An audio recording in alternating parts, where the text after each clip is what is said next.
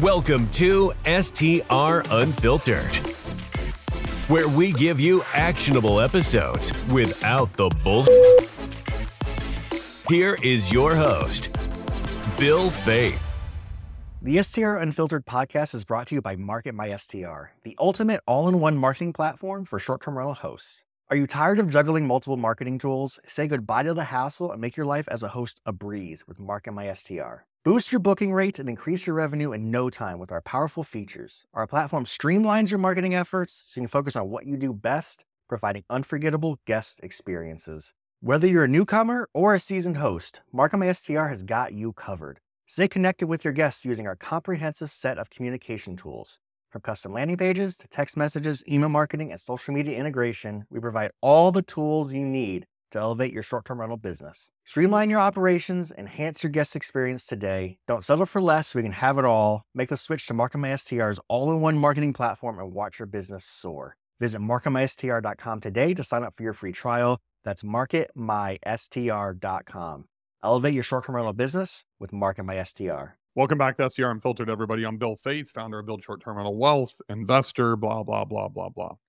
I've been drinking a lot of this lately on my fitness Mm-hmm. journey, but this is something I'm pretty passionate about. So I'm gonna have a little little dip of Diet Coke, and then we'll dive right in. I want to talk about not effing up your your portfolio with cost segregation studies and 1031s. Now I want to give you a little bit of context behind that statement first.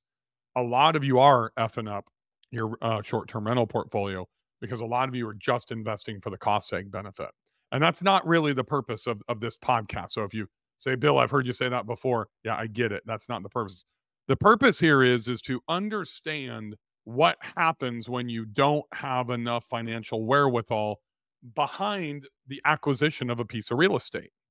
And it's a position that I was in when I first started investing into real estate. I didn't have the assets, the cash that I have today. So, because that story, because that financial backing is bigger for me today at 50 than it was when I was 24, 25, or even 30 or 35, I can make different moves. I can be a little bit more aggressive. But even today, I only have 30% of my portfolio is encumbered. And th- that's the that's the term that I want you to remember, encumbered. And there's three big things that we do as investors to encumber our real estate, specifically short-term rentals because of the loophole. Number 1 is a 1031. I view and this might come as a shock to many of you that I am very conservative in how I spend my money. I'm very conservative in my investments. I am rocket fucking fast when I am making decisions. I am rocket fucking fast when I am underwriting a property because I don't want to let something that is valuable slip through my hands, but I am never rushing and I am never sitting in a place from extreme urgency. It's like John, the great John Wooden, I think the greatest coach of all time, definitely the greatest basketball coach ever, talks about moving swiftly, moving fast, but in control. And here's what happens with 1031 exchanges. Too many people are trying to move too fast and they're just looking at this as a tax deferral component, which is what it is but they don't have when you don't have enough cash when you don't have enough assets when you don't have enough where financial wherewithal behind that 1031 and then the market takes a 20% hit and you or a spouse lose your w2 or your other your primary business takes a 20 30% hit in revenue or profit and you have to access that cash you're screwed for that reason that's the number one encumbrance i look at using a 1031 as wow that cash is going to my children. I might as well just put that someplace that I will never touch for the rest of my life. And that's going to be left to Gentry and Oakley. 1031 is number one. A lot of you are using it recklessly because you're 27, you're 30, and you see that you can tap into $100,000 in equity on your 10% down, $500,000 property you bought in 2021, and you're going to 1031 so you can, you know, move that $375,000 property to a $550,000 property and do another 10% down. And you got $8,000 in the bank. That's reckless. The second thing that I want to talk about is the cost segregation studies. I love them. I take I've been taking advantage of them for 3 years. We're at 80% today. I bought well, I bought one property. I'm closing here in the next couple of days on my second property, both in Montana. One's the river house that you've seen, the other one is a condo. Why did I buy the condo? Billy, you always said you'll never buy condos. I bought it because I found one that's creating a new space. It's going to be turned into a super condo, a super property. It's going to cash flow positively. Am I going to do 30% cash on cash return? No. Will I do roughly about 20%, maybe 21, 22% in the first year? Yes.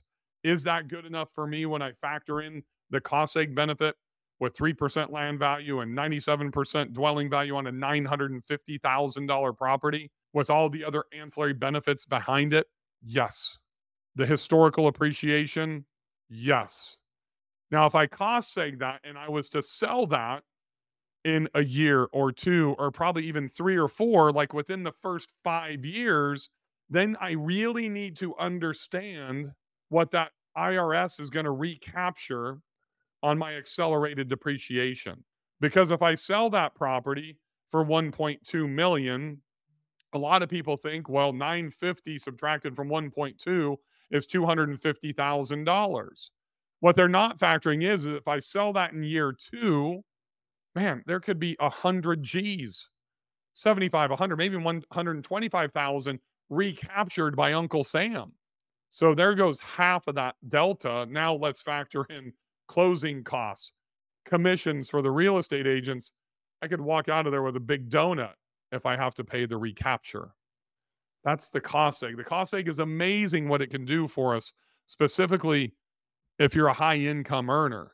I do believe that at 80% value this year, those of you that were cost segging half a million dollar properties or $400,000 properties, probably not worth it at that point to try to get a, a $90,000 net value and you fall into the 32% or 28% tax bracket and you're only getting a 25 or $30,000 tax benefit. I think there's other ways to accelerate your depreciation um, potentially than have to do that, especially those of you that are selling, you know, within four months, six months, and then you're going to buy another property and do a second cost seg within the same year. So that's going on to your same filing in for 2023 taxes in 2024. That to me is risky that could really flag an audit from the IRS. We've talked about 1031s, we've talked about cost segregation studies. The third one is, and this is really the trifecta when they're all put together, is the DSCR loan product. I want to let you know I've done DSCR loans in the past. Actually, my Beach Mountain property that I sold in May was a DSCR product with the lender. And it was fantastic. It was like four and a quarter, four and a half percent interest rate, 30 year AM on a 40 year note or 40 year AM on a 30 year note. I can't remember exactly, but it had a, a three year prepayment penalty. And I sold it a year later. So I had to pay two years of the recapture, two years on a prepayment penalty. Did I did I cost seg it? Yes. So if I cost segged it and I sold it like 13 months later, what do you think I had to do? I had to 1031. That recapture was about $21,000. That is something that most people aren't factoring in because a lot of people are 1031ing out of a property, then they're buying turning property selling property 1, 1031ing into property 2, then they're doing the cost seg. A lot of you don't have the the financial wherewithal to qualify for Fannie, Freddie, or a commercial loan. So you're doing a DSCR product and you're doing three to five year prepayment penalties. Man, if you have to sell that property, you're screwed. You have to sell that within three years, you're in trouble. So here's the crescendo. That is why I only have 30, and I'll never go over 35% of my portfolio over here in this bucket. Yes, I'm using hand gestures. If you're watching on YouTube, you know what I'm talking about. 35% max. I'm about 30% right now that has any one of those encumbrances. And there's one property that has all three. That's my Banner Elk property. 1031 into that property with about $400,000 in 1031 funds. Cost seg that it was 1.6 million, got a, a huge cost seg benefit off of it. And I did the loan through the lender and I'm in year three right now of a going into year three, almost to year three. I guess I'm year just over two and a half actually, with a three year prepayment penalty. So once I clear past essentially the end of February of 2024, then the DSCR falls off of that encumberness. So that means two more years to get through the major component of the recapture in that five year period for the cost seg benefit. But I have 1031 funds going into it over just over $400,000 in cash.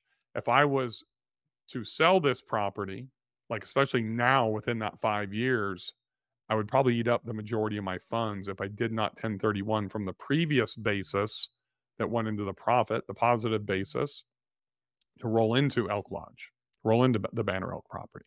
And then if I had a recapture of a DSCR product or or a recapture a recapture of a cost seg, even in year three, it would make no sense to sell.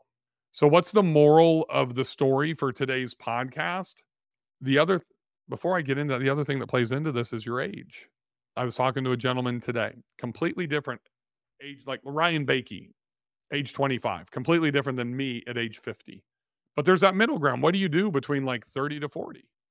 All of those things, how old you are, how much cash, whether it's in 401k, stocks, bonds, cash, money market account, whatever it is, but it needs to be some form of liquidity that you can access, not real estate to sell, in my opinion. How much cash you have behind that investment clearly dictates and helps you mitigate the risk of encumbering your properties. So the more cash you have, the more encumbrance I would be comfortable with you making. But the less cash that you have, or the younger that you are, the least amount of encumbrance I want you to have. If you're 25 just getting started, 1031 should not be on your mind. Cost seg could be if you're a super high income earner, but you better make good fucking investments. That means tremendous underwriting so you don't make a mistake and you better factor that in. So nobody's talking about factoring in long-term recapture of cost segs, DSCRs when you're running a pro forma. I believe everybody in the underwriting process, especially with how uncertain today's economic conditions are, we should be looking at what happens if we have to sell this property 12 months, 24 months, 36 months from now. What is it going to cost me? What am I not seeing either 1031, DSCR, or cost seg? Do that and mitigate your risk as you're investing and building out your super portfolio. Thanks for joining me on this episode of STR Unfiltered. As always, please hit the subscribe button. Please leave a review. If you're listening this on Spotify, Apple Podcasts, wherever. If you're watching this on YouTube, hit subscribe. If you have a comment, just leave it down below. I will personally reply to you. Happy hosting. Have a great day, everybody. Thank you for listening to STR Unfiltered, where we give you actionable episodes without the bullshit. This podcast is a hospitality.fm production.